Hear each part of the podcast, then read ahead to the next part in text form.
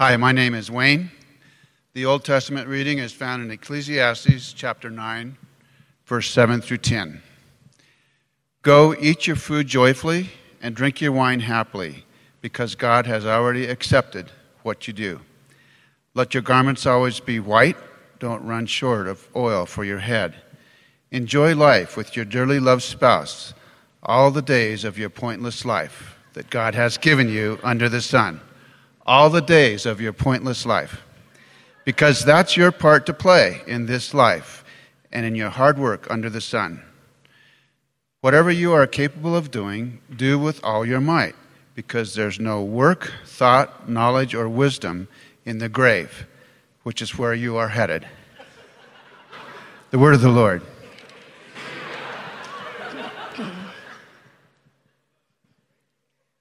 The encouraging word of the Lord. Hi, my name is Margaret, and the New Testament reading is found in James 1 16 to 18. Don't be misled, my dear brothers and sisters. Every good gift, every perfect gift comes from above. These gifts come down from the Father, the creator of the heavenly lights, in whose character there is no change at all. He chose to give us birth by his true word and here is the result we are like the first crop from the harvest of everything He created. The word of the Lord.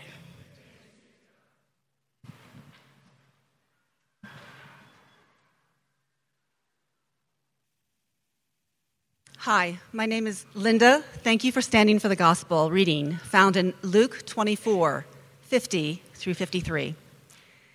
Then he led them out as far as Bethany and lifting up his hands, he blessed them. While he blessed them, he parted from them and was carried up into heaven. And they worshiped him and returned to Jerusalem with great joy and were continually in the temple blessing God. The Gospel of the Lord. Let's remain standing as we pray.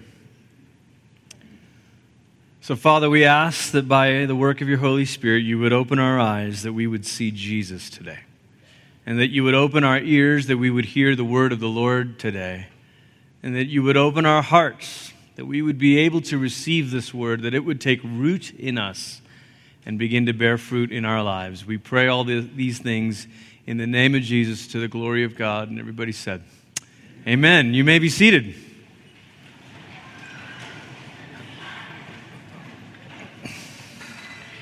Well, this, um, this Sunday, I have just a, a, little bit of a bittersweet uh, emotion. You know, we've been doing this series on emotions and relationships, so here's a little bit about my uh, emotional state today. A little bit of a bittersweet feeling about this Sunday because uh, this is my last Sunday before leaving on a pastoral sabbatical. Now, I realize that the, the word sabbatical may have different connotations for different people. Uh, you might associate it with uh, uh, maybe an academic sabbatical where you take time away from teaching so you can write or, or create content. Uh, for us at New Life, every full time employee gets an extended time away every seven years. So I've been on staff at New Life Church for almost 16 years. So this is actually my second sabbatical, which I'm very, very grateful for. And we think of a pastoral sabbatical as being solely for spiritual renewal and for rest. So I will not be creating anything. I will not be writing outlines. I will not be writing books. I will not be um, even working on schoolwork, Lord willing. God help me. I will not do anything related to that sort of uh, creative cr- creation or, or, production. In fact, a sabbatical is very much an extended Sabbath. And, and one of the things the scripture teaches us about the Sabbath is it's a time to stop, it's a time to cease, and it's a time to delight. And so, those are the two things I'm going to do. I'll have a different phone. I won't be available uh, via social media. I won't be checking any of that stuff. Somehow, the world will have to go on without my commentary on it. And, um, and uh, and uh, we're, we're going to have some time away, just Holly and I, for a little bit, and then we'll have time with the kids. And um, I, I, really invite and welcome your prayers for us during the time. So it'll be six uh, weeks, it'll be six Sundays that I'll be out beginning um, tonight, actually. So the next couple Sundays, next week, you'll have one of my dear friends who I've known for almost 20 years, Jeremiah Parks. Uh, will be in the pulpit next Sunday. Jeremiah leads a ministry called Heart Work, and he's going to actually conclude this series by talking about emotional uh, healing. And he's got a remarkable story of a very, very rough upbringing with uh, different stepdads, and, uh, and I'll let, you tell, uh, let him uh, share his story next week. And then on the 26th, um, my friend from the UK, Pete Greig, who leads a ministry called 24 7 Prayer, it's an amazing, amazing thing, the story of the prayer movement that is particularly sparking revival in the UK and in Europe. Pete's going to be here um, all the way from jolly old England, and he'll be uh, sharing with you uh, live here on June 26th. And then through the four Sundays in July, the first four Sundays in July, our very own Pastor Evan Riedel and Pastor Joey Jimenez will be sharing the pulpit during that time. See, they love you guys guys. Who cares about the guests? Yeah.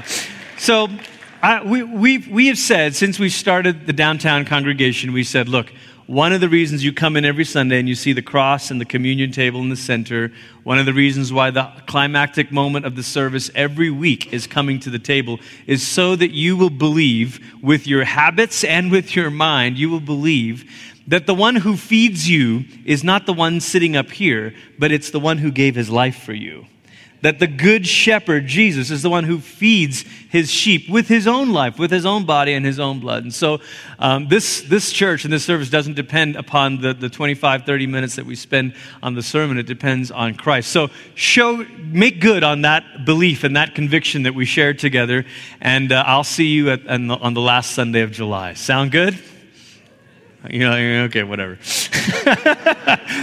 Well, we are in week five here on this series called Dysfunctional Family, and obviously it's a play on words. And we've been exploring emotions and relationships. There are many ways into talking, uh, many ways into a series on relationships. We could have done stages of life and all of that. But we chose emotions because, one, it's, it's not often talked about. And two, we sometimes think emotions are a lesser part of being human instead of trying to recover maybe a holistic or perhaps even biblically rich way of thinking about our emotions. That to be fully human is actually to be like Jesus. That Jesus is the one who is not just fully God, but fully human. And not just in this, the sense when we're talking about the doctrine of the incarnation, but also truly and fully human. And so we see Jesus weeping over Jerusalem, and we see Jesus moved with anger about hypocrisy, and we see Jesus rejoicing with his disciples. We see him being moved, and it shouldn't surprise us because actually we see the God uh, as the, the God which the Old Testament re- reveals, the God, of, uh, the, the God of Israel, the covenant God, Yahweh. We see Yahweh being moved by the actions of Israel. We see God being uh, moved by anger, by, by joy, by sorrow. And so there's something of a hint in all of this that to be made in the image of God is to reflect these same sorts of emotions in our relationships, but in a healthy way. So we've outlined that throughout the series. We've even gone through uh, some of what maybe you might call negative emotions. We've talked about fear, and we've talked about anger, and we've talked about sadness, and we've, we've tried to help, help ourselves understand a little bit about the themes that trigger these emotions and the scripts that we import into these episodes of emotion, and how the Holy Spirit can help, help us with the Word of God to begin to rewrite some of those narratives, and we can retain the healthy use of those emotions. Fear can keep us away from danger and unsafe relationships, and anger can help us have a sense sense of justice and injustice. And sadness can help us enter into seasons of loss with one another. Today, we're talking about joy. Now, maybe your impression of kind of the normal Christian life is that it should be always full of joy and never full of sadness. My hope is that the last several weeks have maybe changed that or challenged that. But I also understand that it's possible that you might be sitting here, you might have been walking through this series with us, and your impression of the quote unquote normal Christian life is just to be steady Eddie, just to be all the way across, just flat line, just nah, don't get too excited, don't get too upset, just sort of be, you know, just all across the spectrum like this. Actually, that ideal comes to us from Buddhism and really not through Judaism or Christianity. That what you see in the scriptures is a, is a kind of humanity that is full of rich joys and deep sadness and everything in between. And that's why the Psalms give us this whole spectrum of emotion. So today we talk about joy not as the only emotion we should ever experience, nor as this thing that's sort of an aberration, like, well, I mean, once in a while if you get joy, fine, but don't get too excited about it. It might lead to dancing. when you think about when you think about relationships and and the, the emotion of joy, how is joy related to our relationships? Well, it ought not to surprise us that actually, when people study happiness, they think of relationships as being one of the ways in which happiness meets us. In fact, you, you might be familiar with the psychologist Martin Seligman. You, maybe you've seen the TED Talk. But Seligman says this He says, People who have one or more close friendships appear to be happier. It doesn't seem to matter if we have a large network of close relationships or not. What seems to make a difference is if and how often we cooperate in activities and share our personal feelings, as well as provide support to a friend or a relative. Simply put, Seligman says, it's not the quantity of our relationships, but the quality that matters if we were to say this, to say, what, what does the Lord say about this? Is this right? Does this come to, how does the Bible talk about our relationships? I think we would say that God meets us with joy in our relationships.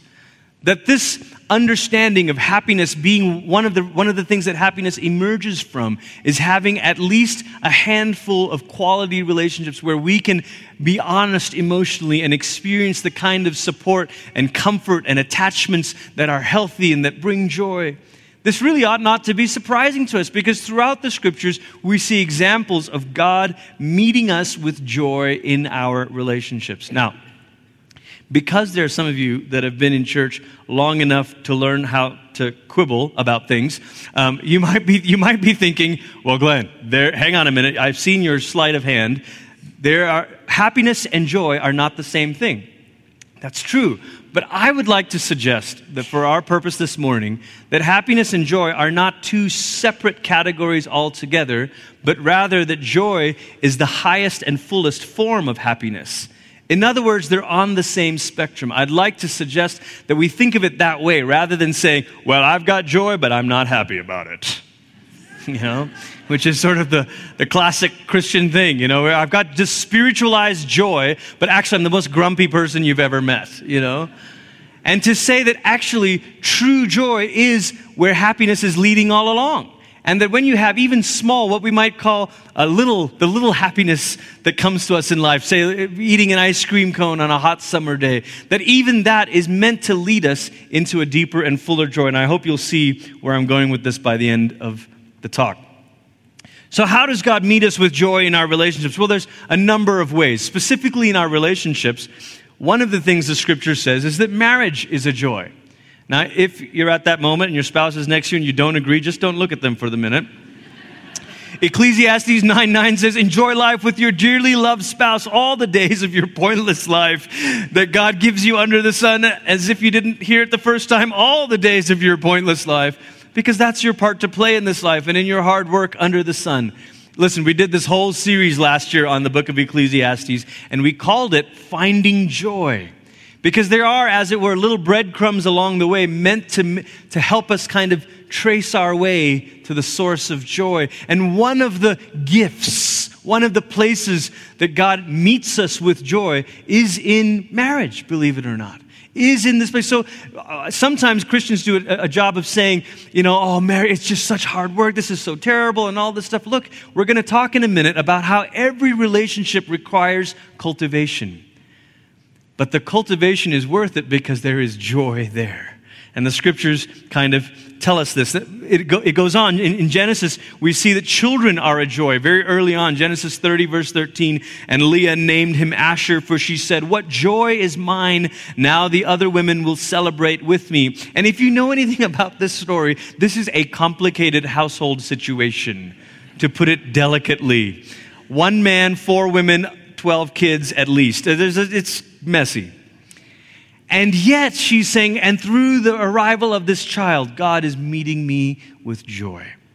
Proverbs 15:20 says, "A wise child brings joy to a father, but fools despise their mothers." Now, it's worth pointing out here that this is Hebrew parallelism. This is Hebrew poetry taking opposite starting points but arriving at the same main point okay? So don't don't read this verse and say oh oh uh, you see a wise son makes a, a, a glad father and you say yes so dads love it when sons are wise but when sons are foolish really the moms are the one that are heartbroken. Dads could care less and daughters eh, we don't know right? No.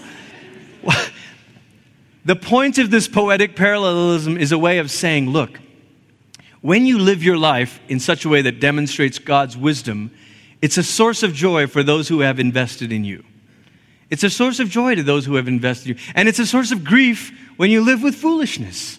And, and actually, this extends even beyond the, the strict sort of nuclear family. You think about maybe, maybe you're in a work environment where you, you have a person who's a protege, someone that you're mentoring or developing. When you see them begin to rise, all of a sudden you're saying, Oh, this is so great.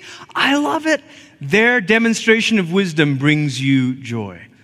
That's true even in these quote unquote unequal relationships, right?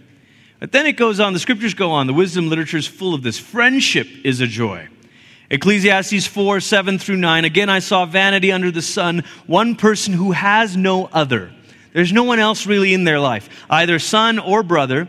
In other words, no one they're passing it on to, and no one they're co laboring with.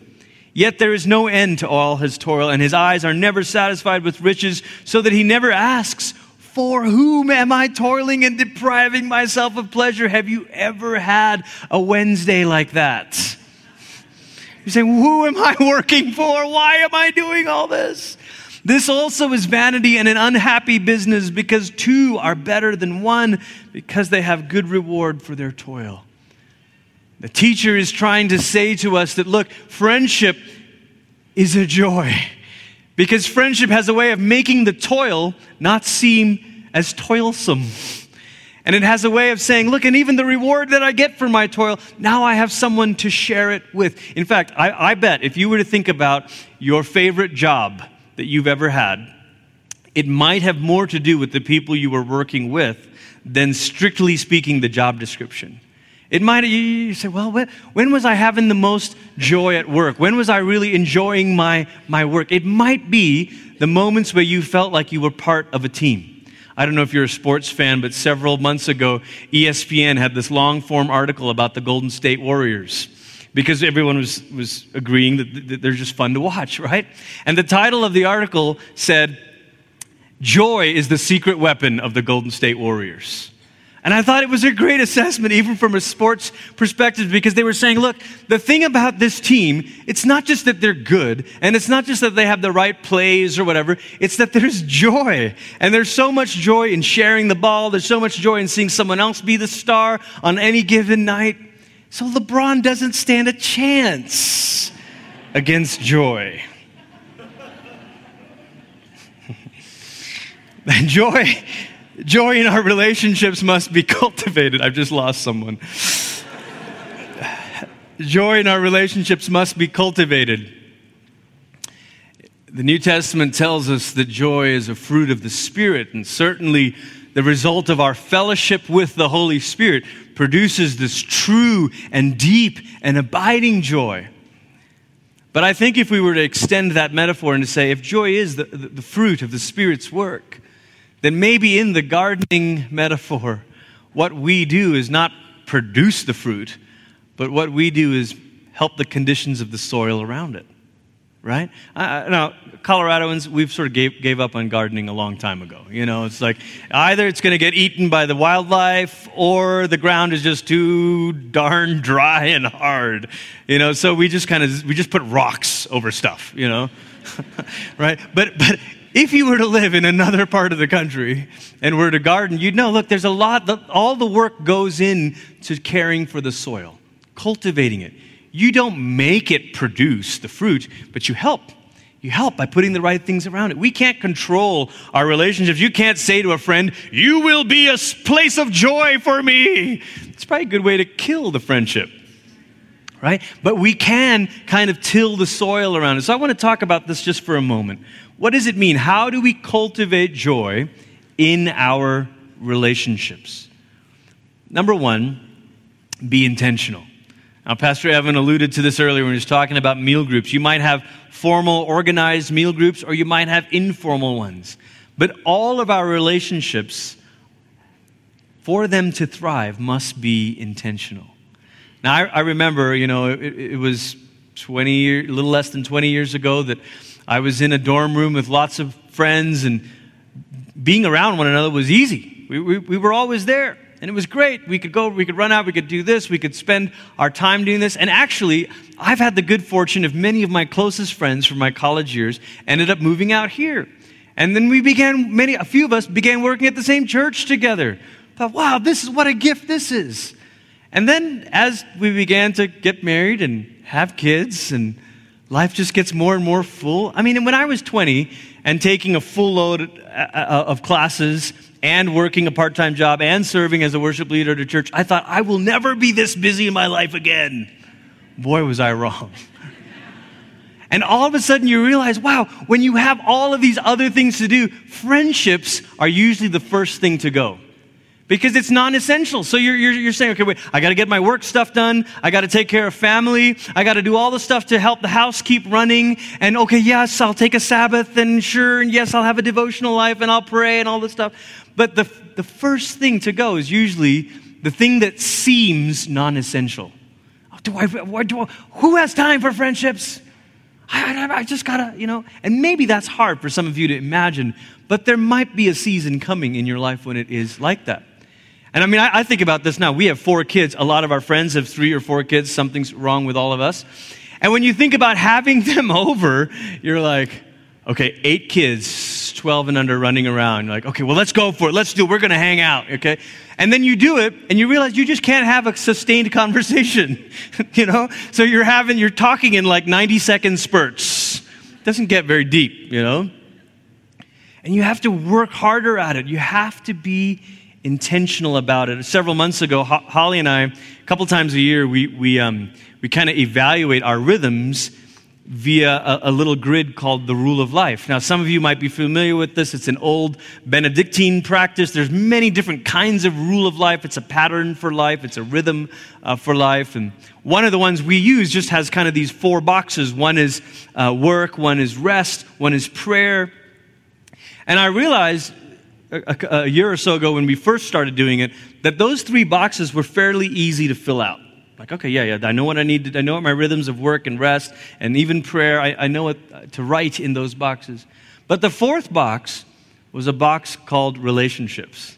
And even just recently, we were kind of going over this um, together, just her and I, and realizing, wow, why is it I, I'll fill up like eight things in the other three boxes? Yes, we're going to have regular rhythms of this and this and this and this, but it just seems like, wow, why is it so hard to say? And we're going to get together with these friends or these friends you know, once a month or twice a month. Why is it that everything else so easily crowds that out? It's hard to be intentional about relationships, and yet it's hard to cultivate the joy that God wants to give us if we don't. Secondly, one of the other ways we cultivate joy is by being loyal. Now, the Proverbs are full of this. I mean, we could spend a whole series talking about all the Proverbs has to say about, uh, about a good friend. I mean, one of the things it talks about with, that's related to loyalty is being able to be trustworthy so that you're not talking to others about other friends because, you know, if, if they're talking to you about your other friend, then probably they're talking about you to their other friend, right? So the Proverbs has stuff to say about that, but it also has something to say about sticking through it Proverbs 17 17 says, A friend loves at all times, and a brother is born for adversity. You realize that for friendships to last, you have to live down some associations that come with it. You know what I mean by that? See, the problem with people is they're just not exactly like you. Which means their life might take them into other circles, other associations, other connections, other labels and, you, and you'll realize at some point, you'll say, Well, I like them as a friend, but did you see that article they shared on Facebook last night? I don't know if I want to be seen in a selfie with them today, right? I'm poking fun at this, But there is a sense in which, for friends to stick together, we have to be sort of uncomfortable with saying, well, they kind of lean this way, I kind of lean this way, but eh, it's okay. We're going to work through this. And actually, that's true even of church and church community. I've told you, I've been on staff at New Life for almost 16 years. That means I've lived down, and they've lived down some associations with me. They've had to answer, so what's the deal with Glenn? And I've had to answer, so what's the deal with New Life? And there's easy answers out of, oh, well, no, no, no, I have nothing to do with that. Or there's the more difficult answers of saying, well, you know, this is my church family. Uh, this is who I'm with, and I'm who they're with. So it kind of goes both ways. Friendships at some point are tested like this. But being loyal doesn't just mean sticking through adversity, it also means being loyal enough to be honest, being loyal enough to, to speak the truth. Proverbs says, in Proverbs 27, it says, A public correction is better than hidden love.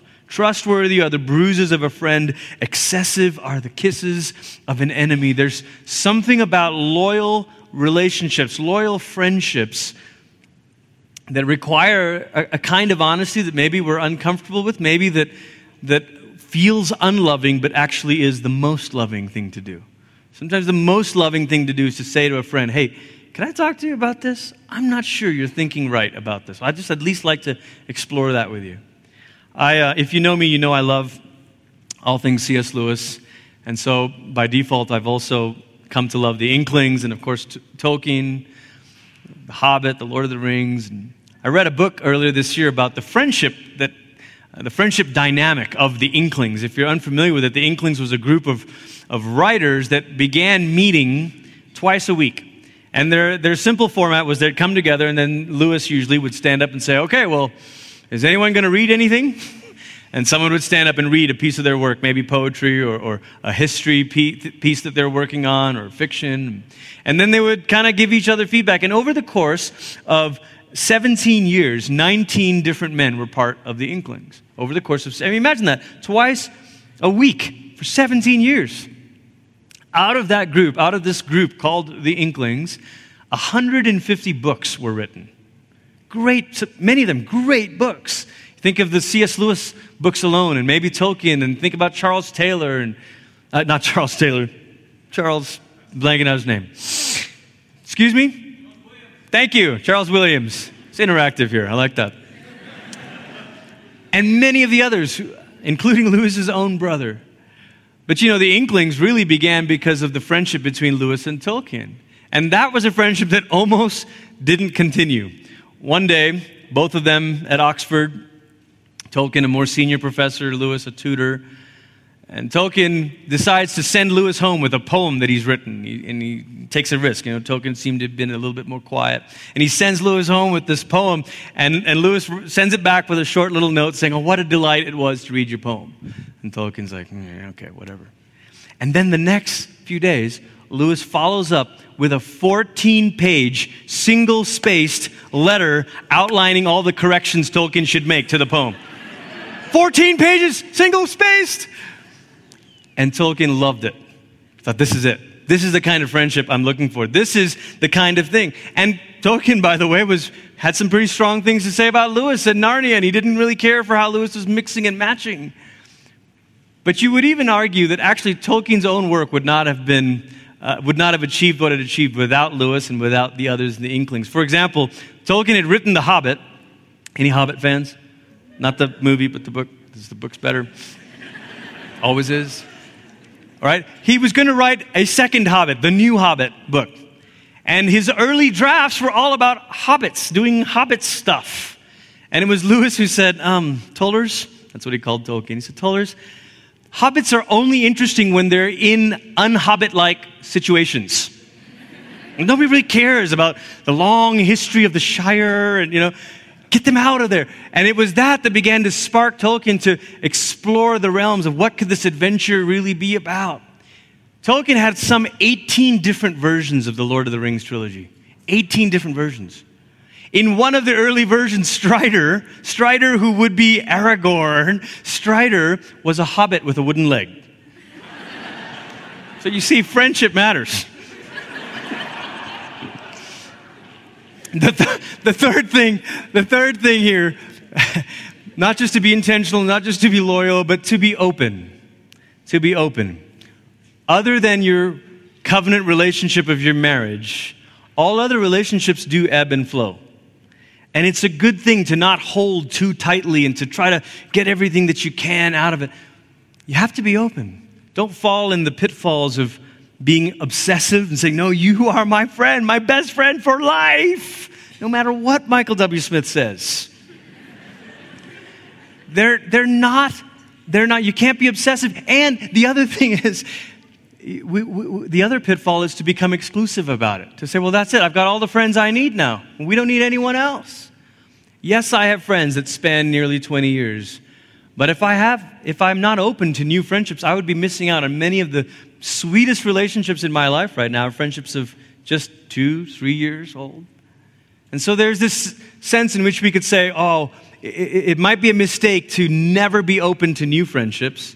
But then there's also the other mistake of saying, all I want are new friendships. I got no long friendships and deep friendships. But how do we do this? If we were to shine the light of the gospel on this subject of relationships, what does it look like to shine the light of the gospel on this subject? You know, the theologian Jurgen Moltmann said, find out what moves people and then shine the light of the gospel on it. If relationships really do matter so much to us, if it really is one of the places of happiness and joy in our lives, how do we shine the light of the gospel? How does the gospel modify or transform our understanding? I think the first thing the gospel would say to us is that relationships are what joy comes through, not where joy comes from. They are what joy comes through, not where joy comes from. James writes this. He says, Every good gift, every perfect gift comes from above. These gifts come down from the Father, the creator of heavenly lights, in whose character there is no change at all. This is a juice box. my kids love this. It's been a while since I've had a juice box. And what if I put the straw in? That's pretty good. Mixed berry It's not bad. Now, what if I was drinking this, made with 100% juice? I said, man, that is so good. Wow! I love this juice. This juice is like joy.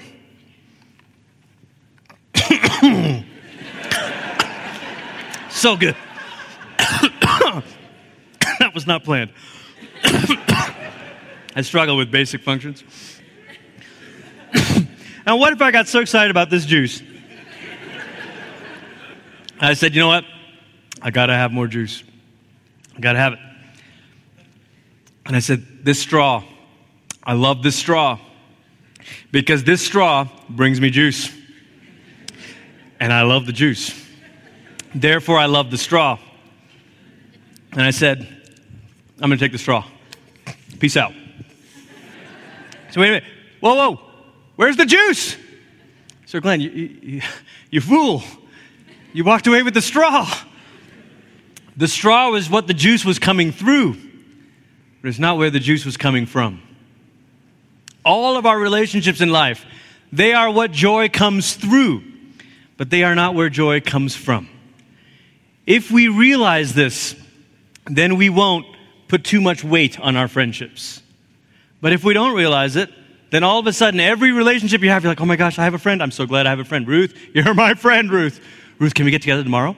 How, how, how about the day after that? Maybe after that? Why didn't you text me back, Ruth? Ruth, I saw a picture on your Facebook that you were hanging out with other people. What's going on, Ruth? okay? I'm pulling the straw out of the juice box and I'm saying, I need juice. But the relationships are not where joy comes from, they are what joy comes through. Do you see it? Because every good and perfect gift comes from the Father. If we continue to let the light of the gospel shine on the subject of relationships, what we also realize is that every joy is meant to end in praise. Another way to say this is that praise is the completion of joy. Praise is the completion of joy. Why? Because if, if relationships are just what joy comes through, and that joy actually comes from God, then every joy that I experience is meant to lead me into praise. Praise to the Father. praise to the fountain of all delights. C.S. Lewis wrote about this in his reflections on the Psalms. He never understood what it meant to say, why does God want us to praise him all the time? Does God have an insecurity complex? Or you know, what, what is, what's going on? And Lewis says, I think we delight to praise what we enjoy because the praise not merely expresses, but completes the enjoyment. That when you're enjoying something, it has to go all the way to praise. It is its appointed consummation. It is not out of compliment that lovers keep on telling one another how beautiful they are. The delight is incomplete until it is expressed. Think about that. The delight is incomplete until it is expressed. I've got to take this all the way to its rightful end, and that is, I've got to praise. It is frustrating to have discovered a new author and not to be able to tell anyone how good it is he is, to come suddenly at the turn of a road upon some mountain valley or unexpected grandeur, and then to have to keep silent because the people with you care for it no more than for a tin can in the ditch, to hear a good joke and to find no one to share it with. Actually, the, the mountain grandeur thing, that happened to me several years ago. Before I was married, we, I was on a road trip with a, a, a music team from our college, and we were driving from Colorado to California, I think. Uh, how, whatever it was, we were, we were going through Utah. And if you've done that drive, it's beautiful. And it so happened that we were coming through these beautiful um, red rocks or formations or canyons. I, I'm not sure exactly what it was now, it's been a little while. But we were coming through it right around sunrise. I mean, it was epic. It was just glorious. And someone, maybe me, had put in the Braveheart soundtrack. And so, so no one in the van was awake except for the driver and me. And we're looking at this thing, you know. You know, like, oh my gosh, this is epic. And it was so hard because everybody was, was asleep. And so we couldn't say, ah, look, look, look. That's what joy is like. Joy has to reach its appointed end, and its appointed end is praise. To say, I, I, need to thank someone for this sunset. I need to thank someone for these friendships. I need to thank someone for my spouse. I need to thank someone for these children. I need to thank someone for my parents. I need to thank someone for my. Who do I thank? Lewis says, Your praise goes upward to God. Lewis goes on, he says, The Catechism says that man's chief end is to glorify God and enjoy Him forever, but we shall then know that these things are the same thing. Fully to enjoy is to glorify. Fully to enjoy is to glorify. In commanding us to glorify Him, God is inviting us to enjoy Him. And so, the third way that the gospel transforms our understanding of relationships and is when we realize that praising God as the source of all joy actually helps preserve the relationships through which joy arrives. Praising God as the source actually helps preserve the relationships because now you won't expect what you ought not expect out of a marriage or out of a friendship or out of a, uh, an, any kind of relationship. Now you say, okay, good, I, I'm, a, I'm grateful for you, but I'm glorifying God. This is why Paul writes so often in his letters, he says, I thank my God every time I remember you. It, the, the, focal point, the ending point of, of, of his um, honoring of them is not them. The enjoyment of a relationship doesn't terminate in the relationship, it goes upward to God. It reminds me of the scene in Zoolander, you know, the first one, where, where he says, The files are in the computer. It's like the files are in the computer. And they start like hacking away, breaking the computer to get to the files, not realizing on digital, it's in the computer, right? When we praise God as the source, we realize I, I don't need to hack away and destroy these relationships. The joy comes from God. In fact, every good gift comes from the Father. And the reason it does is because it's meant to point us to the greatest gift of all the gift of Christ. We're about to come to the table of the Lord in just a few minutes. This is called in many Christian settings the Eucharist. But that word simply means thanksgiving. The thanksgiving. Why? Because Jesus took the bread and the cup and gave thanks, yes. But because we receive and we give thanks. In the middle of that word, Eucharist, is a tinier word, charis. And in its simplest form, it just means gift. A gift. A gift in the ancient world that creates a relationship, a gift that sets the conditions up for mutuality and reciprocity, a gift that is meant to sort of land in us and result in gratitude and praise. The gift that produces thanksgiving. James begins his letter by saying, Every good gift comes from the Father, and he ends his letter by saying, If any of you are suffering, they should pray, and if any of you are happy, they should sing. They should sing. So we sing. We give God thanks for all his gifts. Every one of them point back to the gift, the gift of his life, the gift of himself. Amen?